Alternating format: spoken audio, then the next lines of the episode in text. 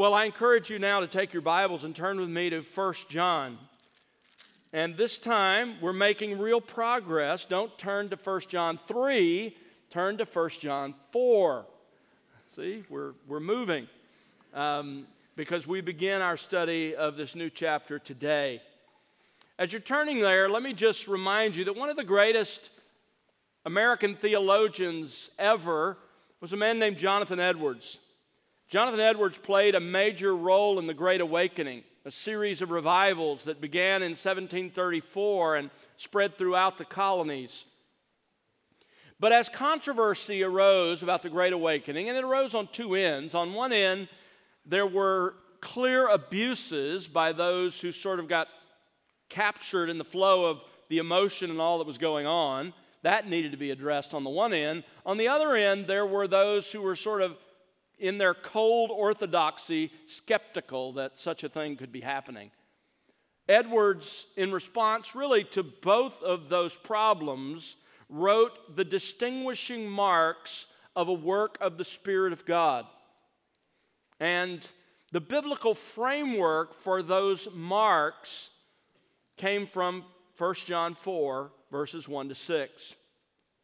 Edwards said, and I'm, I'm going to paraphrase Edwards here, he gave five marks. Uh, two of them were about the scripture, so I'm going to sort of bring those into one. But, but this is my own sort of summarizing of Edwards. He said, as you examine a teacher or a movement, anything that purports to be a work of the Spirit, you should ask yourself these questions in light of 1 John 4. First of all, does it exalt the biblical Jesus and the biblical gospel? That is, does his teaching center on the biblical Jesus? Does he talk about sin and depravity and judgment in his presentation of the gospel? Does he talk about repentance and submission to the lordship of Christ? Does he teach the eternal destruction in hell of those who refuse to believe and who don't repent of their sins? Secondly, does it promote true holiness?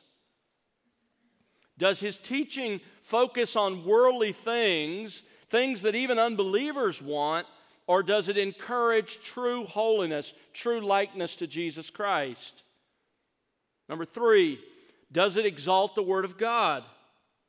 Does the teacher spend most of his time spinning his own ideas, what he wants to say, and just sort of tagging a verse or two here or there to make it look biblical? Or does he read the text, explain the text in its context, and apply the text? Does it exalt the Word of God? And number four, does it promote love for God and for others? Does the teaching promote self love, self fulfillment, self satisfaction? Or does it truly encourage people towards selfless love for God and selfless love for others. It's that amazing passage that unfolded those distinguishing marks of a work of the Spirit of God that we come to in our continuing journey through John's first letter this morning. Now, for those of you who are new, some of you could get up and recite this, but stick with me because it's important. We're beginning a new section, and some who have not been here need to know this the theme of the letter of First John is the tests of eternal life. He gives us three tests. And by the way, it's clear that this is the theme because it's stated very clearly in chapter 5, verse 13. These things I have written to you who believe in the name of the Son of God, so that you may know that you have eternal life. Christ designed this book, the Holy Spirit inspired it and John the Apostle, under the inspiration of the Spirit, wrote it to help you, Christian, gain a personal assurance of your salvation. Now, to do that, John gives three tests of eternal life, and he repeats those same three tests in three cycles or movements in this letter.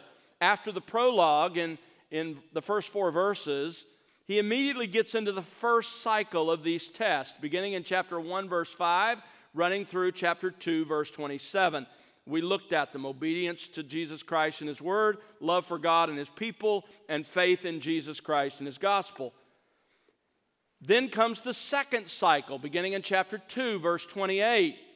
And he starts in the same way, runs through the same three tests in the same order. By the way, he'll change that for the third movement, but here we are again, the same order. He starts out in chapter 2, verse 28 through chapter 3, verse 10, asking, Are you obedient to Jesus Christ and His Word? The second test in chapter 3, verses 11 to 24, we just finished, is Do you love God and love His people? He focused in that section on loving His people, but in the other two movements, he's focused on loving God as well. And then you have in chapter 4, verses 1 through 6, do you believe? Do you have faith in the biblical Jesus and the biblical gospel? Today we begin to study that third test in this second cycle or movement in his letter. It is a doctrinal test. We've looked at the moral test. Are you obedient? We've looked at the social test. Do you love? This is the doctrinal test. Do you believe in the biblical Jesus and the biblical gospel? Let's read it together. 1 John chapter 4 verses 1 through 6. Beloved, do not believe every spirit, but test the spirits to see whether they are from God because many false prophets have gone out into the world. By this you know the Spirit of God. Every spirit that confesses that Jesus Christ has come in the flesh is from God. And every spirit that does not confess Jesus is not from God. This is the spirit of the Antichrist, of which you have heard that it is coming, and now it is already in the world. You are from God, little children and have overcome them, because greater is he who is in you than he who is in the world. They are from the world, therefore they speak as from the world, and the world listens to them. We are from God. He who knows God listens to us. He who is not from God does not listen to us. By this we know the spirit of truth and the spirit of error. In those amazing six verses, John the Apostle demands that we as believers diligently apply several biblical tests to every spiritual idea, every message that we hear, in order to distinguish genuine teachers who teach God's truth from false teachers who, in fact, teach damning error. Now, in these two verses, the focus is really on false teachers and, and recognizing them, identifying them. And so, as this unfolds, we're going to see two crucial details about false teachers. In verse 1, we'll see the continual danger of false teachers. And in verses 2 through 6, we'll consider the chief tests for false teachers. So this morning we begin with the continual danger of false teachers. Most Christians, frankly, live in either complete ignorance or indifference to this reality that we are surrounded by false teachers. Now, this constant danger is true because of a spiritual reality, again, that most Christians are completely unaware of, that you need to be aware of. And John here wants us to know, and he wants us to understand the competing versions of the Christian faith. Understand the competing versions of the Christian faith. Now, even as I say that, perhaps you're, you're tempted to think, well, what does that mean? That's a problem because you need to know that there are competing versions of the Christian faith out there, and that's what this passage is going to help us understand. So let's look at it together. He begins in verse 1 with his typical beloved. Again, as he changes sections, John uses this term of endearment to remind them and us of several realities, to remind them of his love for them, he's writing to people he knew and had served and ministered to in Asia Minor. And he says, You are my beloved. But, but he also uses that term of God's love for them. You are loved by God. And because of how often he, he equates the love of God and being God's children, being adopted by God in this letter, he also means you are beloved not only by me, but you're beloved by God. You're his children.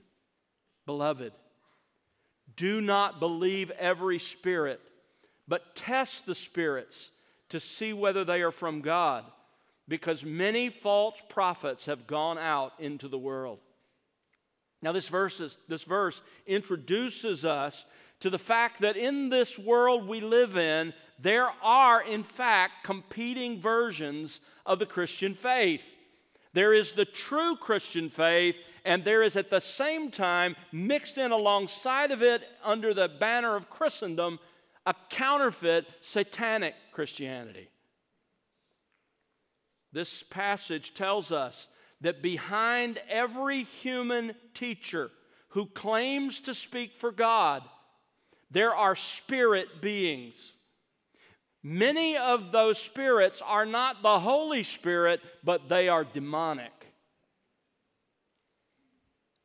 Some of the human teachers who stand up and you listen to, you turn on the radio or the television or you listen to on YouTube, you're exposed to a teacher in some way. Some of those purported Christian teachers are from God, others of them, in fact, are not. As this passage unfolds, we're going to learn so much more than that. In fact, in these six verses, and, and I want to sort of step back at the very beginning here and sort of look at all six verses as a, as a group, and then we'll come back and drill down. But in these six verses, we discover there are two conflicting versions of the Christian faith. One is genuine biblical Christianity, and the other is counterfeit demonic Christianity.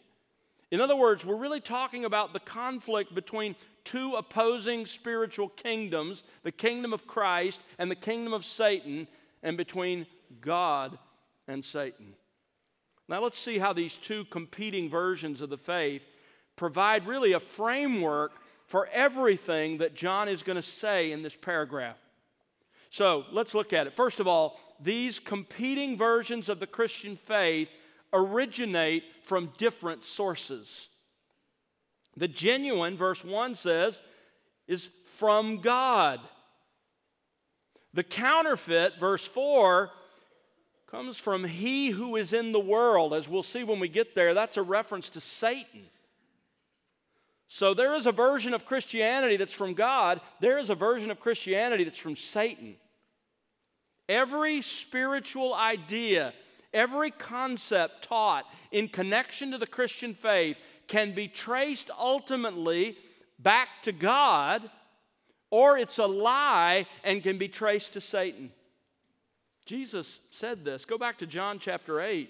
This is a seminal passage to really understand the conflict between truth and lies. John chapter 8, and look at verse 40.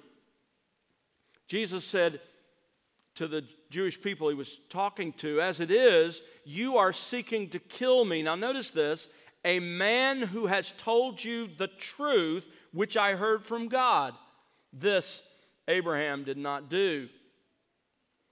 You are doing the deeds of your father. They said to him, We were not born of fornication. We have one father, God. We worship the true God. Jesus said to them, If God were your father, you would love me. By the way, stop there for a moment. I just would say, that is a huge statement. If God were your father, you would love me. It always bothers me in my soul when someone says, Yes, I know God, but they can never find it in their mind or mouth to talk about Jesus Christ. If you know and love God, you love His Son, Jesus Christ, and you're not ashamed to speak of Him. If you always find yourself talking about God in general terms and, and you always talk about things like the man upstairs or other terms, just know you don't love God. He says, The one who loves God loves me. Now let's move on. He says, For I proceeded forth and have come from God, for I have not even come on my own initiative, but He sent me.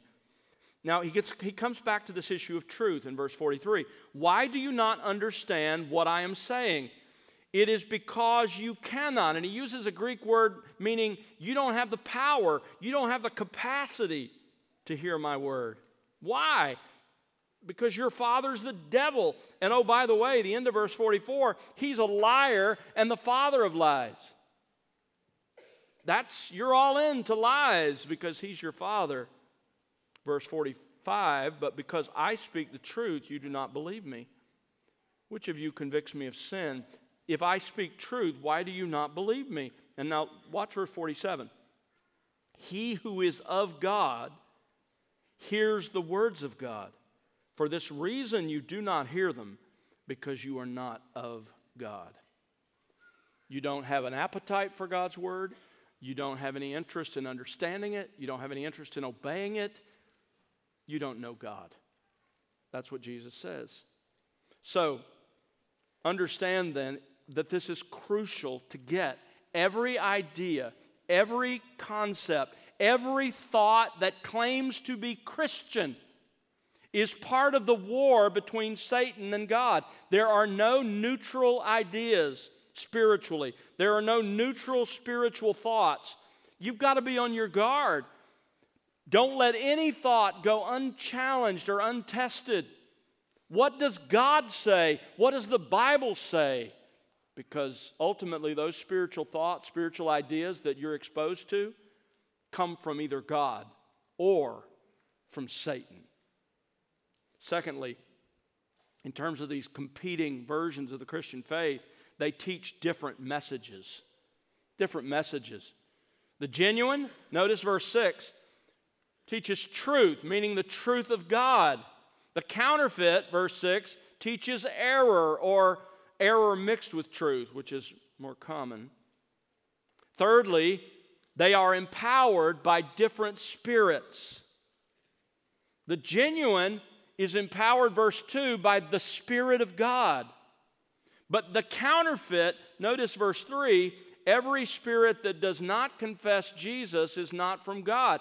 What is John talking about here? He is referring to the spirit beings who are behind and empower human teachers.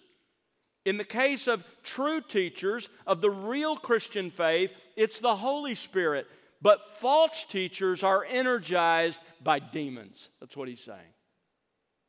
This is what Paul says. I mean, turn over to 1 Timothy chapter 4. This is just one example.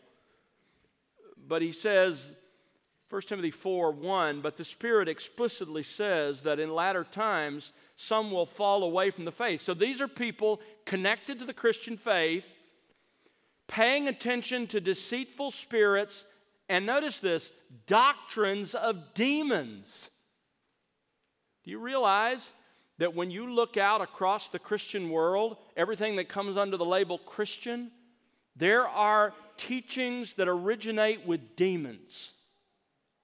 How do they get into the mainstream? Notice verse 2 by means of the hypocrisy of liars, here your human teachers, seared in their own consciences with a branding iron. So you have to beware, you have to understand that these two versions of the Christian faith are empowered by entirely different spirits the real by the Holy Spirit, the false by demons. Number four, they rely on different sources of revelation. The genuine, notice verse 1, comes from God, specifically in context of verse 1, prophets from God.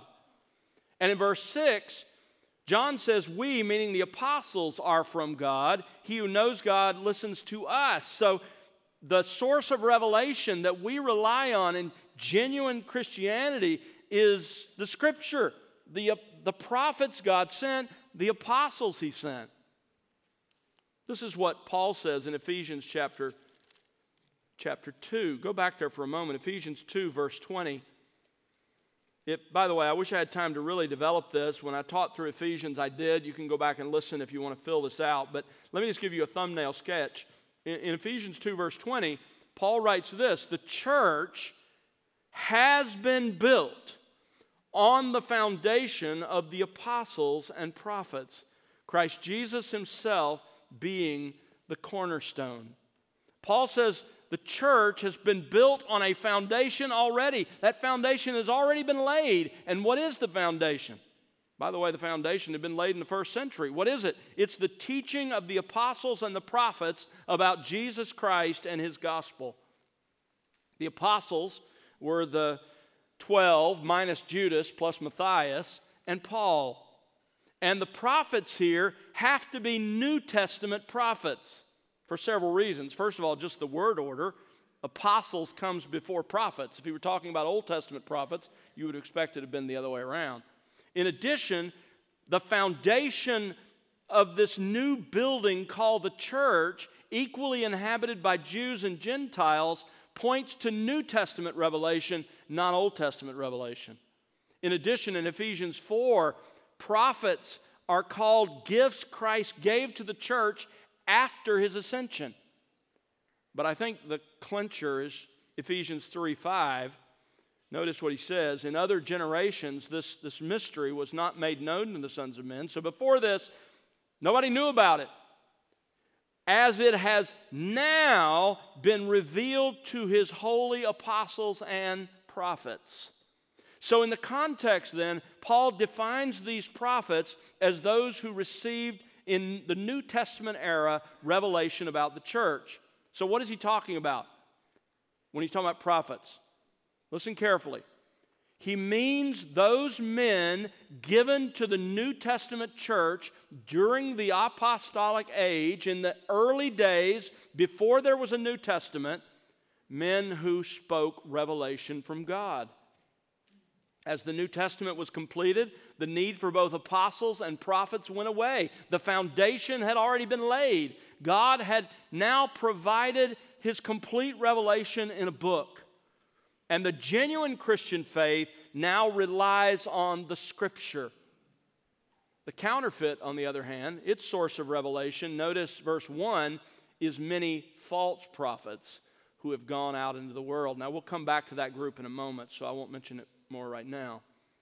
These two competing versions of the Christian faith, fifthly, embrace different fundamental doctrines. The genuine, in verses 2 and 3, embraces the biblical Jesus and the biblical gospel. The counterfeit, in verses 2 and 3, embrace a false Jesus and a false gospel. Again, Lord willing, we'll come back to that next week. Number six, they have different teachers different teachers. Genuine, the genuine Christian faith, notice verse 1, has teachers who are from God. They're true ministers. This describes teachers who are controlled by the Spirit of God, verse 2. The counterfeit, on the other hand, notice verse 5, they are from the world. Therefore, they speak as from the world, and the world listens to them. These are false teachers, false ministers. And finally, number seven, these two different versions of the Christian faith have different members. The genuine one, notice verse 4, you are from God. Verse 6, he who knows God listens to us. So the genuine Christian faith is peopled by believers from God who've been birthed by the Holy Spirit.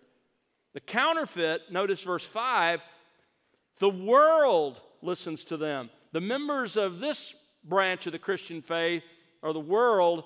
And notice verse 6 He who is not from God does not listen to us. So he's talking about this branch of the Christian faith is peopled by unbelievers from the world. Now, I, I, just sketched through that quickly because that gives a framework for where John's going to go in this paragraph. If you're going to navigate the constant danger that comes from false teachers, Beloved, you must understand that those two competing, conflicting versions of the Christian faith exist. They're out there. So look at Christianity, quote unquote. And that's what you see. There are two competing, conflicting, never to be reconciled versions of the Christian faith out there because God has originated the true faith through the work of His Son and through the revelation of His Spirit and the Word of God. And Satan, the ultimate counterfeiter, has come up with his own version to mislead as many as he can. Be on your guard. You've got to understand these exist. Secondly, because of that, you must test every spiritual idea against God's Word. Test every spiritual idea against God's Word. That's what John goes on to say in verse 1. And he first of all says it negatively. He says, Don't be foolishly naive. Notice what he writes Beloved, do not believe every spirit the imperative, do not believe, is, is constructed in the Greek language in a way to mean this make it your consistent practice not to believe every spirit. Do this all the time. Now, when he says don't believe every spirit, he's talking about the empowering spirit behind a given human prophet or human teacher. What he's saying is this don't be foolishly naive and believe that every human who claims to speak for God, who says he's a Christian teacher, actually does speak for God and actually is a Christian. And don't believe that the spirit behind that prophet or teacher is the Holy Spirit. Don't be naive. As we saw in the early days of the church, before the canon of the New Testament was completed, God provided prophets who spoke from God to his people. The New Testament prophet during the early church had the gift of prophecy, an ability to be a channel of direct revelation, primarily in local churches, which was crucial until the completion of the New Testament. So, apostles provided revelation, but that tended to be for the entire church. Prophets were usually assigned to local churches. You can see, for example, in Acts 13, Acts 15, there were prophets in the church in Antioch. But John's point here in our text is that every prophet is a mouthpiece for some spirit. A true prophet for the Holy Spirit, a false prophet for a demon. So, empowering every prophet is a spirit, and empowering every spirit is either God or Satan. John's admonition, the way he puts it here in verse 1, implies that there were some Christians that he was writing to who were tempted to carelessly, uncritically accept all teaching that claimed to be from God. Look back at chapter 3, verse 24. There, John tells us that God has given us his Holy Spirit but in chapter 4, verse 1, he tells us that the Holy Spirit is not the only spirit active in the world. In chapter 3, verse 23, he commands us to believe, believe in the name of God's Son, Jesus Christ. In chapter 4, verse 1, he commands us not to believe every spirit. This is a warning against personally accepting and believing every spirit who declares his message through a human teacher who claims to represent God, who claims to be Christian, who claims to speak for God. As one author puts it, the Christian faith is not to be mistaken for credulity. True faith examines its object before reposing confidence in it. End quote.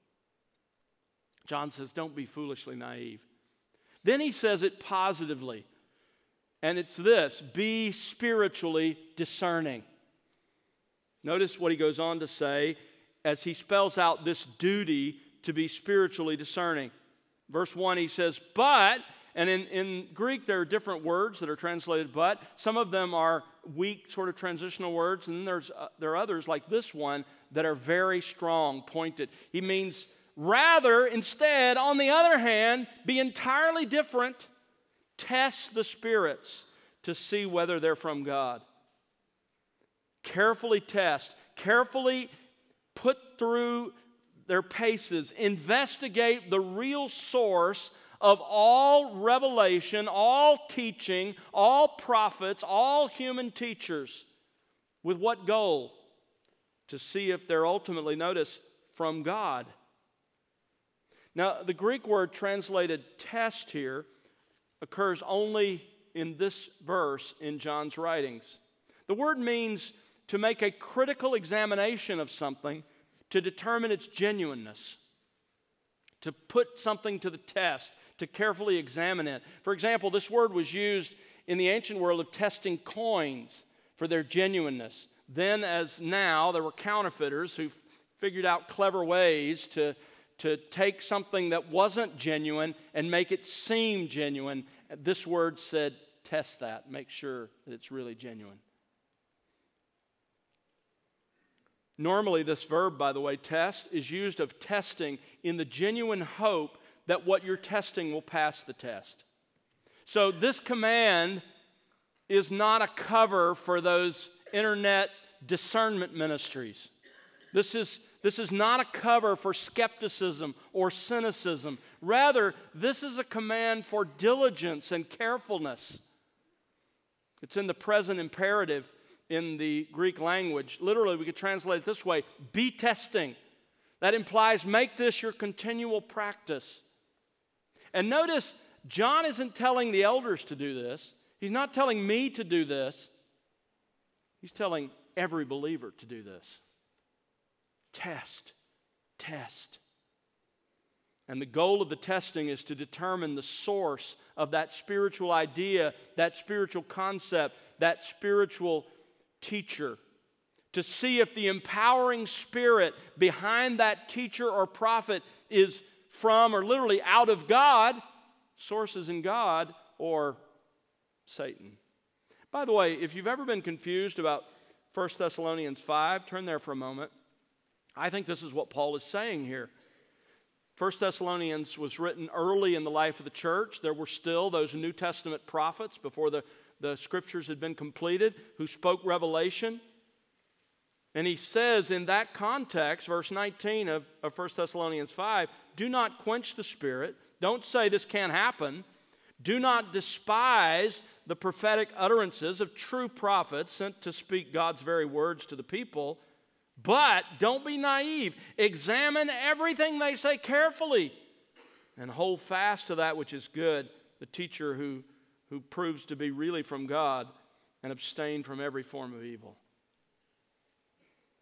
Now, back to our text. Obviously, you can't test the empowering spirit behind a human teacher unless you test the teacher himself. And that's what John is really encouraging us to do. You see, if you carefully evaluate the teacher's content, we'll talk about some other ways to evaluate teachers that aren't in this text, but in this text, if you, if you carefully evaluate the teacher's content, that's what he's going to address in verses 2 and 3, then you'll be able to discern the empowering spirit behind that teacher. And that in turn will help you to discern the ultimate source behind that teacher, whether it's God or Satan. You see, the real danger with false teachers is that they come in disguise. You know, they don't come in with wolf tattooed across their forehead. They present themselves as real sheep, as genuine Christians. I love Christ like you do. I love the Bible like you do. And they try to pass themselves off as genuine shepherds when in fact they are wolves. Here, John calls every Christian to evaluate every spiritual idea. That implies that there is an objective standard that you can use and I can use to test them.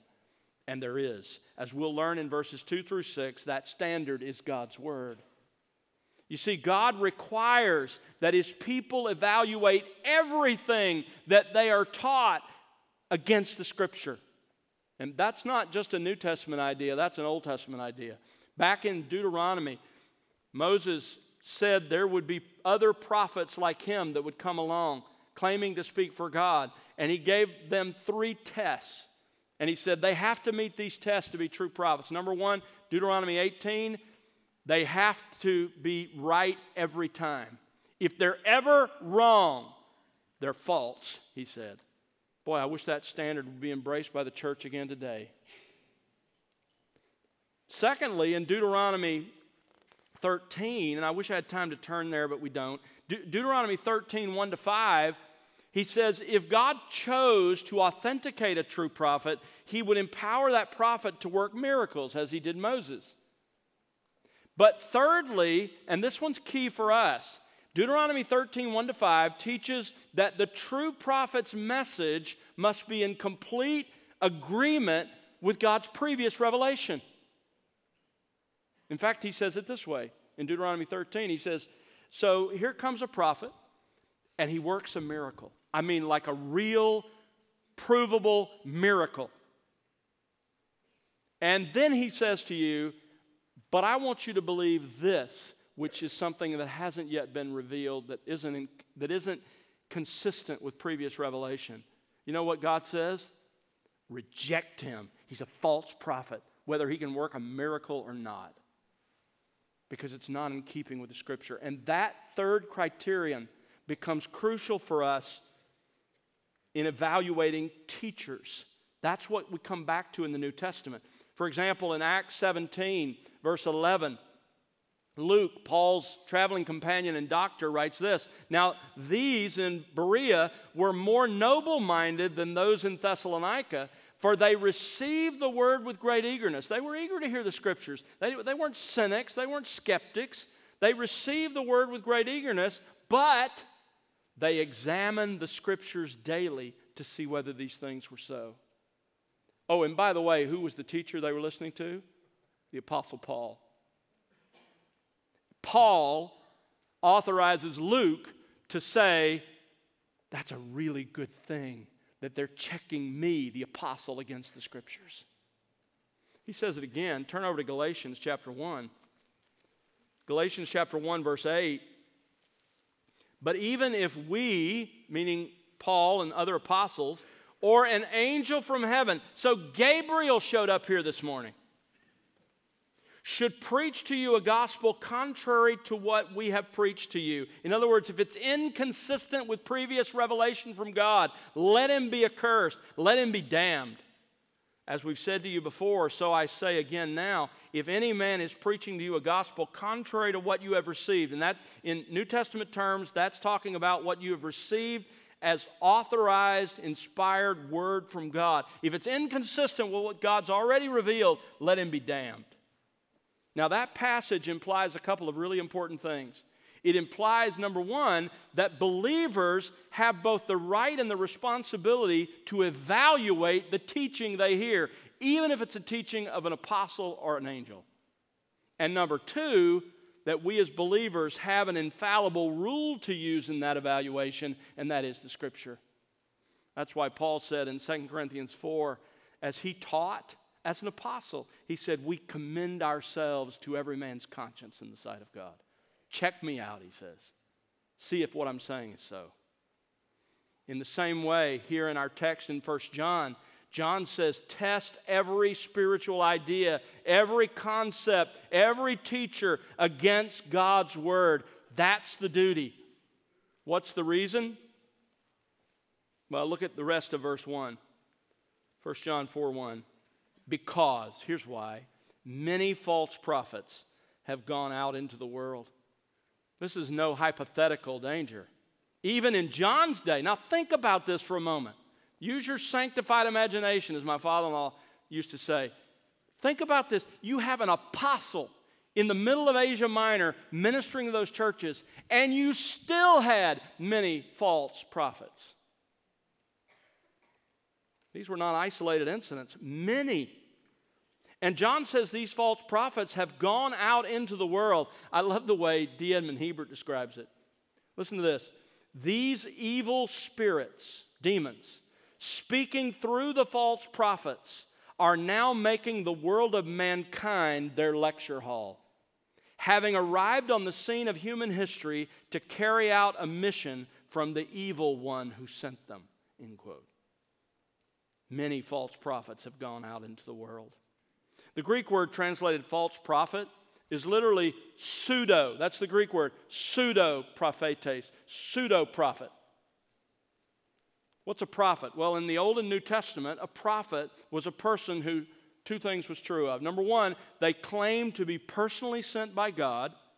And number two, they claimed to speak the very words of God. They weren't teachers like I am or, or preachers. They were saying, We have received direct revelation from God and we're giving that to you. So, to be a false prophet or a pseudo prophet was to be one who claimed that God had sent him when in fact God hadn't sent him, and one who spoke words claiming to be God's words, who in fact were not God's words, but rather were the words of Satan. Now, if you've read the Old Testament, you know that false prophets were a, a major problem throughout Israel's history. There were also, of course, pro- false prophets in the New Testament. Jesus warns in the Sermon on the Mount, Matthew 5 15, he says, Beware of the false prophets. Beware, look out for, be on your guard against. There's never a time, beloved, when this threat diminishes. You must remain vigilant. That's Jesus' order to you. The fact that Jesus warns us to beware of false prophets means this is a very real danger. They exist in every age.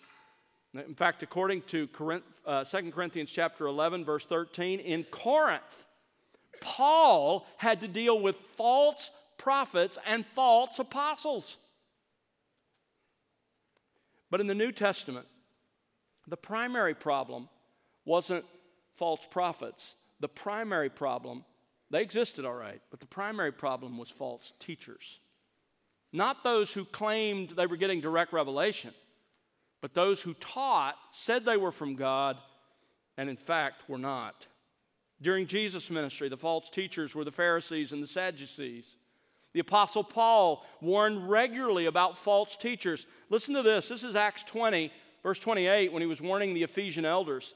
He says, Be on guard for yourselves and for all the flock among which the Holy Spirit has made you overseers to shepherd the church of God, which he purchased with his own blood. Here, here he goes. I know that after my departure, savage wolves will come in among you, not sparing the flock. And from among your own selves, men will arise, speaking perverse things to draw away the disciples after them. In Colossae, you had the ascetics in Ephesus, you had Hymenaeus and Alexander. And of course, throughout the New Testament, you had the Judaizers with their works based righteousness. Peter warned about false teachers. Listen to 2 Peter 2 1. False prophets arose in the past among the people, just as there will also be false teachers among you who will secretly introduce destructive heresies, even denying the master who bought them bringing swift destruction upon themselves. Jude, the half brother of our Lord, wrote his entire New Testament letter about the danger of false teachers. He said, I wanted to write to you about our common salvation, but this is such an imminent threat, I had to address this issue. In the 90s AD, at the end of the age of the apostles, there were still false teachers, as we are discovering in 1 John. And when John wrote the very last book of the New Testament, the book of Revelation, there were false teachers in several of the seven churches in Asia Minor. What about in our times? Listen, Paul warns us. Listen to what he says. He warns us in 2 Timothy 3:13 that throughout this church age, listen, evil men and impostors will proceed from bad to worse. It's not getting better, it's getting much, much worse. And in the future, if you fast forward to the end of the age, there will still be false teachers. Jesus, in the Olivet Discourse, talking about the very end of this age, says, Matthew 24 11, many false prophets will arise. So, what's the point? Here it is Jesus, Paul, John, they all warn us about false teachers, and their warnings are every bit as crucial and vital for our faith today as they were in the first century. There are so many false prophets and teachers in our world today. If you doubt that, turn on Christian television. Don't turn on Christian television. Take my word for it. But but I'm telling you, there are people, and we'll talk about some of them right now, who say, I'm getting direct revelation from God. Let me tell you what he said.